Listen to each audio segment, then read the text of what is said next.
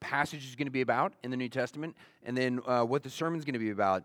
Uh, we do this every every Sunday. I want to give you all heads up where we're going. So, young ones, uh, this is gross.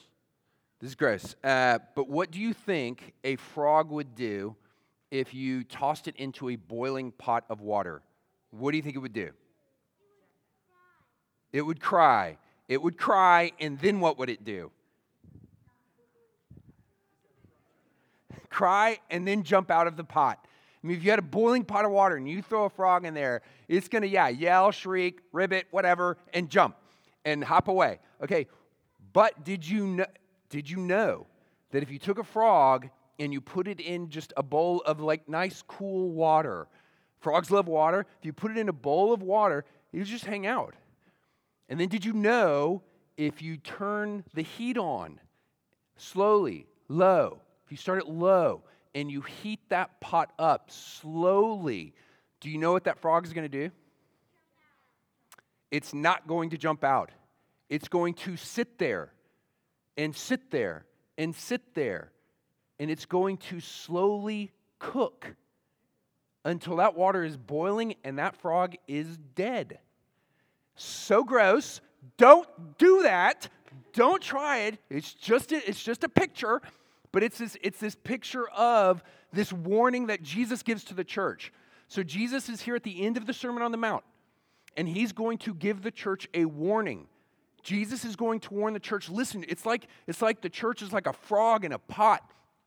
And, and the world, the world, the, the, the church is in danger because of the world around it.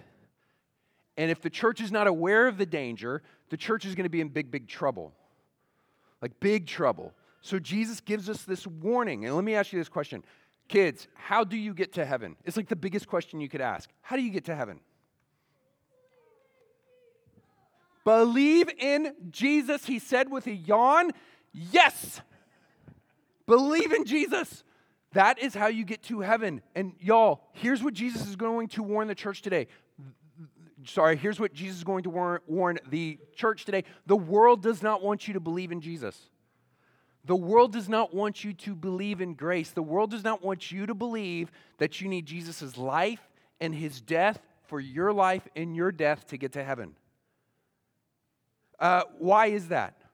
It's because the world says following Jesus is too hard. And what the world wants to do, what everybody in the world wants to do, is I don't want to do what Jesus tells me to do. I don't need Jesus. I want to live the way I want to live. I want to decide what I want to do, what's right, what's wrong, and I can be good enough to get to heaven. I don't need Jesus. Now, let me ask you this Is following Jesus hard? Young ones, is following Jesus hard? Yes, we can say that. We can say, yes, this like following Jesus is hard, but the world, here's the last thing, here's what Jesus isn't going to say. He's then going to say, you know what? It's really the world that is like the frog in that pot. And what the world does not realize is the danger that it is in. And Jesus is saying to the world, you need Jesus. You need his life and his death for you, or world, you will die forever. So, is following Jesus hard, young ones? Yes. But, and, following Jesus in this life is hard, but Jesus is the only way to heaven. Jesus is the only way. His life and his death and his defeat of death and our sin is the only way to live forever. This is what he's going to tell us. So, yes, this life is hard. And guess what? You have to hold on to Jesus. Because this life is not all there is. What we really want is heaven and Jesus is the way. So here is, here is Jesus uh, at the end of the Sermon on the Mount, Matthew chapter 7. Uh, 14 weeks, everyone, 14 weeks into the sermon series. Here's what we can say we can say, this is the stuff, all this stuff we've done, this is the stuff of the new covenant between God and his people. We have been in the commands of the new covenant. But now the commands are over. So there are no more commandments at the end of the sermon right here uh, Jesus now ends the sermon the way he began it. So at the beginning, he talked about the blessings of the new covenant. He talks about the blessings before you ever get to the commands because you get the blessings, not because you obey the commands. You get the blessings because of Jesus. And then this is now how you're supposed to live. And now he ends the way he started. He talks about curses. Uh, and, and he ends with the curses of if you don't follow Jesus, if you don't believe in Jesus. And he ends the sermon with a warning. Uh, it's really one warning that comes in three pairs. So, three pairs of twos. So, just as we read this, I want you to be aware of this, this pattern. One warning he gives three times, saying, Watch out for this, uh, this versus this, do this, not this. Uh, it's watch out, there are two types of gates, there are two types of teachers, there are two types of foundations. It's all talking about the same thing. Please stand for the reading of God's word, Matthew chapter 7, beginning in verse 13. Jesus says, Enter by the narrow gate, for the gate is wide and the way is easy that leads to destruction, and those who enter by it are many. For the gate is narrow and the way is hard that leads to life, and those who find it are few.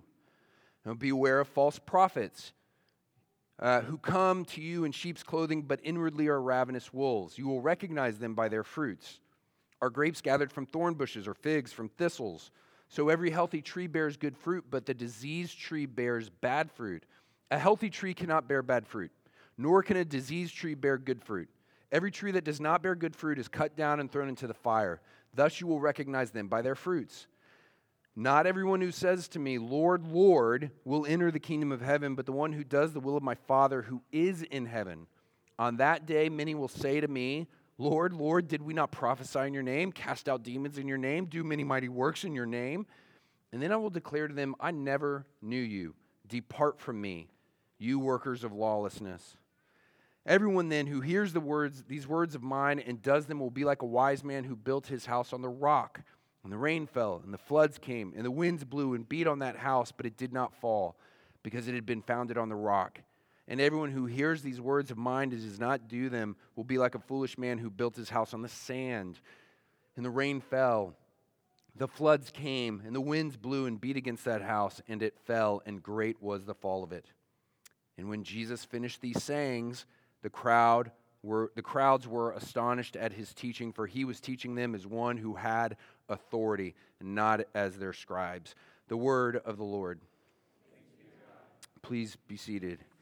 Uh, okay, Jesus says there are two gates a narrow gate and a wide gate. And Jesus says, enter the narrow gate. Enter by the narrow gate, like we're supposed to know what we're entering into and which gate this narrow gate is. And we are supposed to know that. Because remember, one sermon, and we've just been taking it up, we've been dividing it up. But uh, if you remember one sermon, he's been talking about entering into the kingdom of heaven and the narrow gate that you're supposed to enter into. It would be everything that Jesus has just said everything about how to live this life and how to receive the blessing of the life to come. So the narrow gate is Jesus. You enter the narrow gate that leads to heaven through Jesus following him. The wide gate then would be those who say they're following Jesus. This is important. The wide gate is, he's talking about people who say they're following Jesus and they're wanting to enter into that kingdom of heaven, but that wide gate is not it's not the way of living this life that Jesus is talking about. It's not following after Jesus. And the warning is the way that ignores what Jesus has just said does not lead to heaven, it leads to a path of destruction. Away from Jesus, there is no blessing, there is only cursing. And that way is a wide gate because that way is easy. That life is easy, much easier than actually following Jesus. So the Jews that are hearing this, are going to be challenged because Jewish expectations were for a conquering Messiah. They want a conquering Messiah who's going to privilege Jews. But Jesus here, he's not excluding Gentiles. He's not excluding the Romans, the Greeks, and he's not sounding like the conquering Messiah that, that they were expecting. This guy does not sound like, he does not look like the guy who's going to kick the Romans out. So the Jews are going to be challenged here, and the Gentile Romans, Greeks hearing this stuff, they're going to be challenged too because, because wait, what? We're supposed to follow this Jew, this poor, peasant, foreigner, Jewish man, as the way to live this life and the way to live forever, ever, ever life? This is going to be a challenge to everyone. If this Jesus is the Messiah, then every, everyone listening, everyone listening wants following Jesus to mean no suffering, no persecution, no affliction, no cost. Jesus says, Blessed are the poor in spirit, blessed are those who mourn, blessed are the meek. That's how we started the sermon. That doesn't sound like blessing. Love your enemies. No. 2,000 years later, it's still the same. Like nobody, nobody wants following Jesus to be hard. We resist that. We want to deny that that's reality in all kinds of ways. There are all kinds of people who say that they are following Jesus, but they're actually not following Jesus because they ignore what he says that looks like, because they ignore what he says here. They choose their way instead of Jesus' way because it's easier. That's choosing the wide gate. So uh, this looks like so many things. Let's just hit some on the nose. There's the uber popular health and wealth gospel uh, stuff that says if you believe in God and if you believe in Jesus and if you're a good person, if you're pious, uh, then God will give you prosperity. Yeah, that's easier, but that's not the way there's the very, very common self centered, individualistic version of Christianity that says, I'll have a relationship with God, I'll have a relationship with Jesus, but on my terms. Like, I don't need to go to church, I don't need to serve, I don't need to give. Yes, that is easier, but that is not the way. There's the political gospel that says, we, the church, we can have dominion over this country again. Uh, we don't have to put up with persecution. We can take power in our politics, in our culture, in our families. And that sounds easier, but that is not the way. There's the social gospel that says, let's not talk about the kingdom of heaven as if that's something we've got to wait on. Uh, let's not focus. Let's not focus on Jesus as God. Let's not focus on repentance for sin. Let's focus on social justice. Let's focus on the poor and the oppressed because the poor and the oppressed, they need to be liberated right now. So let's make heaven on earth now.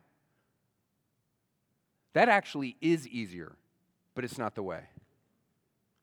There's the secret mentality of churches uh, that says, let's ignore the, uh, hard stuff, let's ignore confusing doctrine, let's ignore offensive doctrine, let's just be winsome, and let's do whatever it takes to attract people to our church, and let's have a big, influential church now. Hey, that is easy, and it's not the way.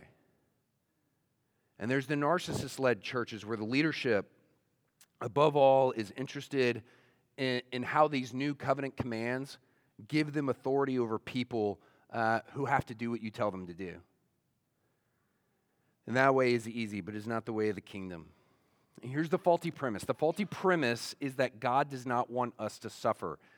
That's not true.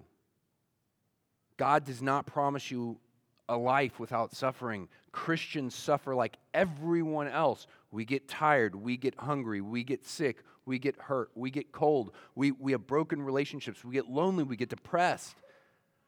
Like everyone else, we suffer the, we suffer the same old, same old too.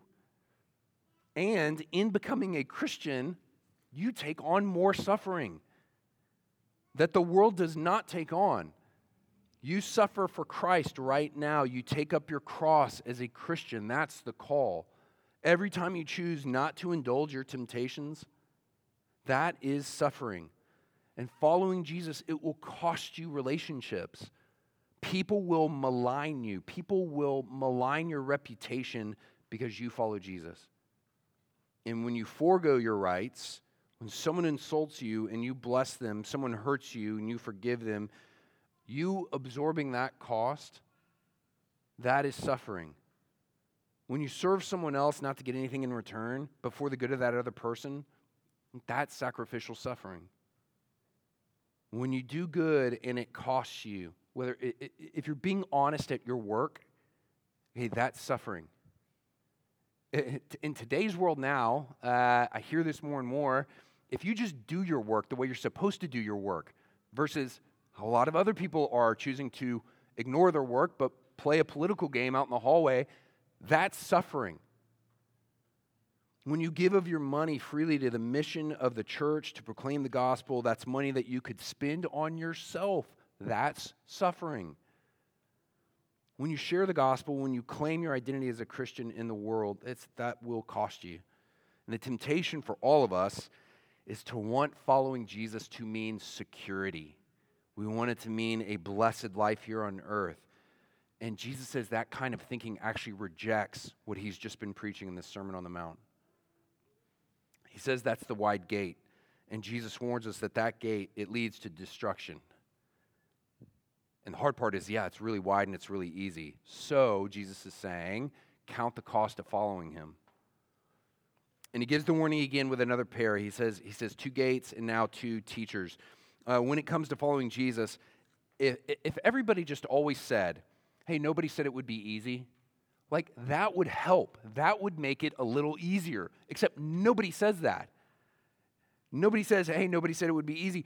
But everybody, uh, instead, Jesus warns that there are going to be plenty of false teachers leading people through the wide gate and away from Jesus, away from his kingdom, toward an easier path that leads to destruction. And he says these false teachers, he says they are wolves in sheep's clothing, which is a really vivid image. It, because what that means, again, is this false teacher claims to be one of Jesus' sheep, but they're actually a wolf. They're claiming Christianity, but they are a false teacher leading you to your doom. Wolf in sheep's clothing. Uh, you know, we can see this caricature caricature thing of like you can obviously tell it's a wolf under like this ratty like sheep, you know, coat. But th- that's not th- that's not the picture. The picture is like looks like a sheep, but is really a wolf, which which raises the question like, how do you know? How do you know who's a sheep and who's a wolf? And Jesus says, You'll know. He says, You really can know. He says, The way you can know is by their fruit. True teachers and false teachers are like sheep and wolves and like trees with fruit. Okay, whoever said don't mix metaphors, like you've got to take that up with Jesus in heaven. Because he, like, here he is mixing up his immediate, like, he, you know what a wolf is like? It's like this tree that and, and you don't have to we don't have to be a farmer. You don't have to be a farmer to know like he talks about you know you're, you're looking for grapes. You don't go looking for grapes and thorn bushes and figs and thistles. I don't know what a thistle is so that, that one's a little hard. But um, like we, i get it the grapes and the thorn bush thing okay? So I, I get it. But but but still what this fruit stuff means it has confused people still confuses people. Jesus says you'll know ravenous wolves false teachers by their fruit. What's their fruit? Some people will say, well, what this means is you look, look at their life, look at the, the teacher's life and behavior and see if they have the fruit of the Spirit. And if they do, then they're a true teacher. Then they're a teacher of truth. But here's the problem with that the problem is the fruit of the Spirit is not always uh, easily identifiable. Some teachers, some teachers are super friendly. Some teachers are super kind, very patient, seemingly very loving of people. I mean, some of them are always, always, always smiling with a twinkle in their eye. But Jesus says you will be able to know. Eh, eh, did you hear me? Like false, these are false teachers. But Jesus says you will be able to know them by their fruit. So that can't be the fruit. The fruit of the Spirit, it's, it's, it can be too hard. And Jesus says, this is, this is reliable. You'll know them by their fruit. Others say that the fruit is the result of their teaching. So, if the teaching gathers people to the church, then it's a good teacher. But, but that raises the question wait, wait, wait. But what's the church? What's the church and what is the teaching that people are being gathered to? Because false teachers baptize people into their church all the time. Uh, and, that church can be all about false teaching, which means the number of baptisms of a particular church or ministry is not necessarily the great indicator of the health or truth of that ministry, of that church, of its teaching. I mean, some of the biggest churches have very little to do with Jesus and his gospel. And again, Jesus says there is this standard and it's reliable. It's this fruit. You, if you know, if you can recognize the fruit, if you see the fruit, you'll recognize whether they're true teachers or false teachers. So again, uh, you can know false teachers by this fruit. Then what is the fruit?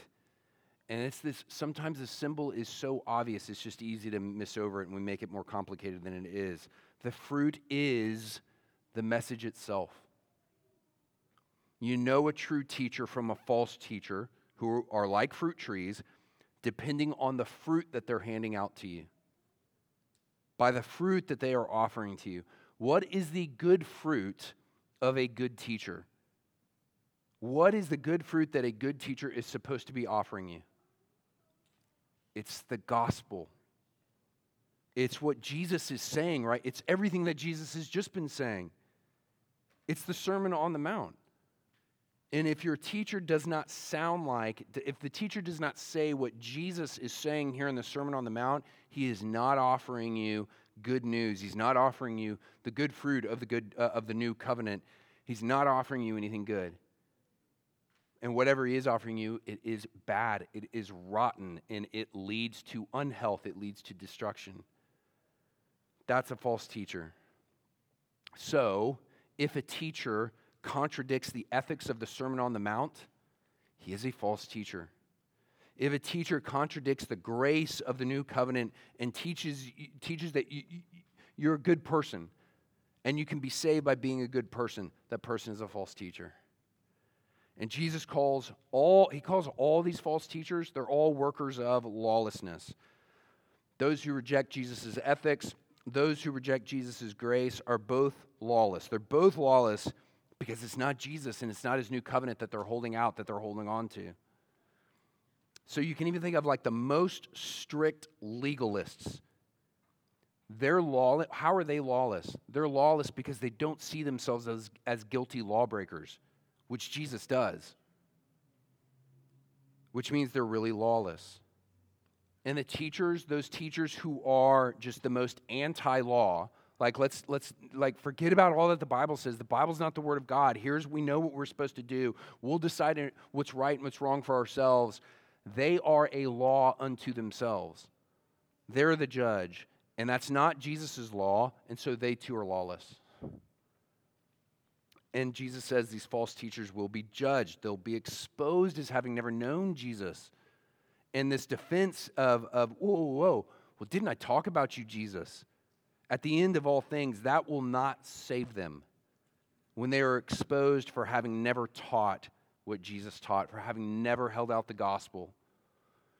And the warning about those false teachers in their end, it's said four times. Verse 13, their end is destruction. Verse 19, they'll be cut down and thrown into the fire. Verse 21, they will not enter into the kingdom of heaven. Verse 23, Jesus will tell them, Depart from him. He never knew them. The way of false teachers, it leads to an eternal curse, not blessing. And the encouragement to us is remember that and don't follow them because look at their end. And then he gives this same warning one more time. He says, two gates, two teachers, and last, two foundations. He said, the solid foundation, and here Jesus is really, really, really clear. If you're wondering, oh, what is he talking about? Like, the solid foundation is the Sermon on the Mount, it is this new covenant, it is the gospel. Verse 24, he says, Everyone then who hears these words of mine and does them will be like a wise man who built his house on the rock. And Jesus says, And the storms of life are coming Jesus promises in this life, He promises you uh, storms. Storms are coming. And He's talking to the people in the church. And the rain fell, the floods came, the winds blew and beat on that house. And, and He promises that the people of the church who stand on the solid foundation of the gospel, they won't fall. The rain fell, the floods came, the winds blew, beat on that house, but it did not fall because it had been founded on the rock years ago, and I mean years and years ago, uh, the, the great architect Frank Lloyd Wright, he was given the challenge of building the Imperial, Imperial Hotel in Tokyo. Uh, and it, Tokyo is one of the most earthquake prone cities in the world. And, and so Lloyd Wright did his investigation, and his investigation showed that a solid foundation could be floated floated on a 60 foot layer of soft mud underlying the hotel, which would provide a shock absorbing but solid support for the immense building. Well, right after the hotel is finished, a gigantic earthquake, the worst earthquake in 52 years, hits Tokyo. And there's the, there's the Imperial uh, Hotel in Tokyo standing, standing tall, standing strong, while all the other buildings around it have completely fallen into ruins. And that's the stuff we want to hear in Houston, in this concrete swamp that we live on. Like, that's the, yeah, let's do that. Like, the warning here, the warning is to those who refuse to build their life on the solid foundation of Jesus. The warning is to those who build their life on anything else other than the gospel. Because the final storm of judgment, it is coming. And without Jesus, you will fall, and there's nothing you can do to prevent that. We here in the church, we are in for a storm too. Jesus says, and He's the only foundation that can withstand it all. And it's not just the storms of this life. Because you, I know you're hearing this and you're saying, yeah, okay, I'm drowning and I'm beaten up. I feel like I have crashed and burned and I am ruined. Yes, and Jesus says he is your sure foundation that withstands the storms of this life and the final judgment to come. Because it's true, this life, it will overwhelm you like a flood. It will overwhelm you like a flood, but in the end, you will be standing above the waters. Like a hurricane, this life is going to beat you up, but in the end, it won't beat you. This life, loved ones, this life is going to kill you. It will. It will kill you. It is going to kill you, but in the end, you will live forever. And it's because of Jesus. You will not fall. Jesus will literally raise you up all the way to his kingdom of heaven. And after Jesus' sermon, uh, there stands the shell shocked crowds because no teacher has talked like this. The, and the real mic drop, the real mic drop here, it's in the middle. The, the first and the third, if you listen to like the structure of it, the first and the third warning, it's really one warning, but they're architectural imagery. You got the gate, and then you got the foundation, and it forms this inclusio, highlighting the second uh, warning, that, that second pair. Uh, and when this teacher, who teaches like no other teachers, when this teacher, Jesus, reveals that false teachers who, who teach anything contrary to what he is teaching, to his authoritative teaching, they will be judged on Judgment Day. On Judgment Day, they will, he says, those false teachers will finally, even though reluctantly, recognize Jesus as, quote, Lord, Lord. And Jesus says, on that day, I will declare to them, I never knew you. Depart from me. There's a crowd there at the Sermon on the Mount because Jesus is a miracle worker, yes, but they're not running around at this point saying, Jesus is God in the flesh. But that is exactly what Jesus is already saying. He is saying, Yeah, I am God in the flesh. Lord, Lord. He's claiming to be judge of heaven and earth. Jesus is already saying that. On that day, that's judgment day. He says, I will say to them, I never knew you. Depart from me. Only God says that stuff. Which means Jesus is God. As he started with blessings and he ends with curses, Jesus is the blesser and the curser because he is God. And the crowds are still there at this point. And the curses that are threatened here at the end of the Sermon on the Mount, the curses that are threatened here to the crowd, they are a warning of impending doom. And they are a warning to repent, for the kingdom of God is at hand. That's what he's going around saying. So Jesus invites all of those who are listening to come to him that they would be blessed. Not to go away from him, to, because to go away from him is to be cursed. He says, Come to him because he's the blesser, which is how the sermon began with the Beatitudes, with the declaration of blessing, and the promise of blessing to those who will look to the one who's pronouncing that blessing. There's a, there is a crowd now. There's a crowd now, and it's actually going to grow because Jesus is teaching and because of his miracles, they're going to continue to wow people. But, but, this crowd, it is going to turn on Jesus because it's just too hard. It just gets too hard because it just gets too impossible. The one who said he was the gate, he gets arrested and he gets locked up. Like Jesus is the way. How can be Jesus is the way when the way is now shut? The one who said he was the shepherd of his sheep, he's accused and he's condemned by the religious leaders for being a wolf. The one who said he was the sure foundation, able to raise people up, he is beaten, he is uh, crushed by the political authorities, and then he is raised up on a cross. How can the one who is cursed be the one who blesses? It's because he's cursed for you. It's because he's crushed and condemned for you. It's because he takes God's curse, he takes God's judgment for your sin so that you can have his blessing. Loved ones, when the world hates you, remember it first hated Jesus. And remember that it hates you because the world hates Jesus. And many, Jesus is saying, many in the world who claim to be in the church, they hate Jesus again because the world hates this cost. It hates the cost of the gospel. And you, this uh, today and tomorrow and the next day and the next day, Jesus is telling us you've got to count the cost. It is all of Jesus. It cost him everything. It is all of grace. And the world hates that cost.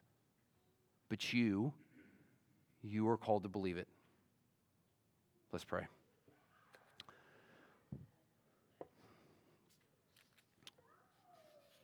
Father, we pray for faith again today that you would continue to grow us in this grace that cost Jesus everything and it cost us nothing. Uh, even as we, we also hear and believe that following Jesus it will cost us everything, uh, Lord, in this life. Uh, and in the next, we will be given everything. Father, help us to hold on to that today because today is going to be hard and tomorrow is going to be hard. But again, we pray as we've been praying that today the cross would be bigger to us than it was yesterday and that tomorrow the cross will be bigger than it is today. Father, we want to know this grace. We want to know this new life that you have given to your church, to your people. And we want to be those people who grab onto Jesus, who hold out Jesus and his grace to each other. Lord, we, we thank you for doing what, what we could not do. We thank you for fulfilling the law in our place. And we thank you for taking that curse upon the cross in our place. We thank you for the eternal life you have won for us and share with us by grace. Lord, help us to hold on to it. Give us the eyes of faith to believe today and tomorrow and the next day until you call us home or until you come back. In Jesus' name we pray. Amen. Uh, if you look here to this table, it's the gospel.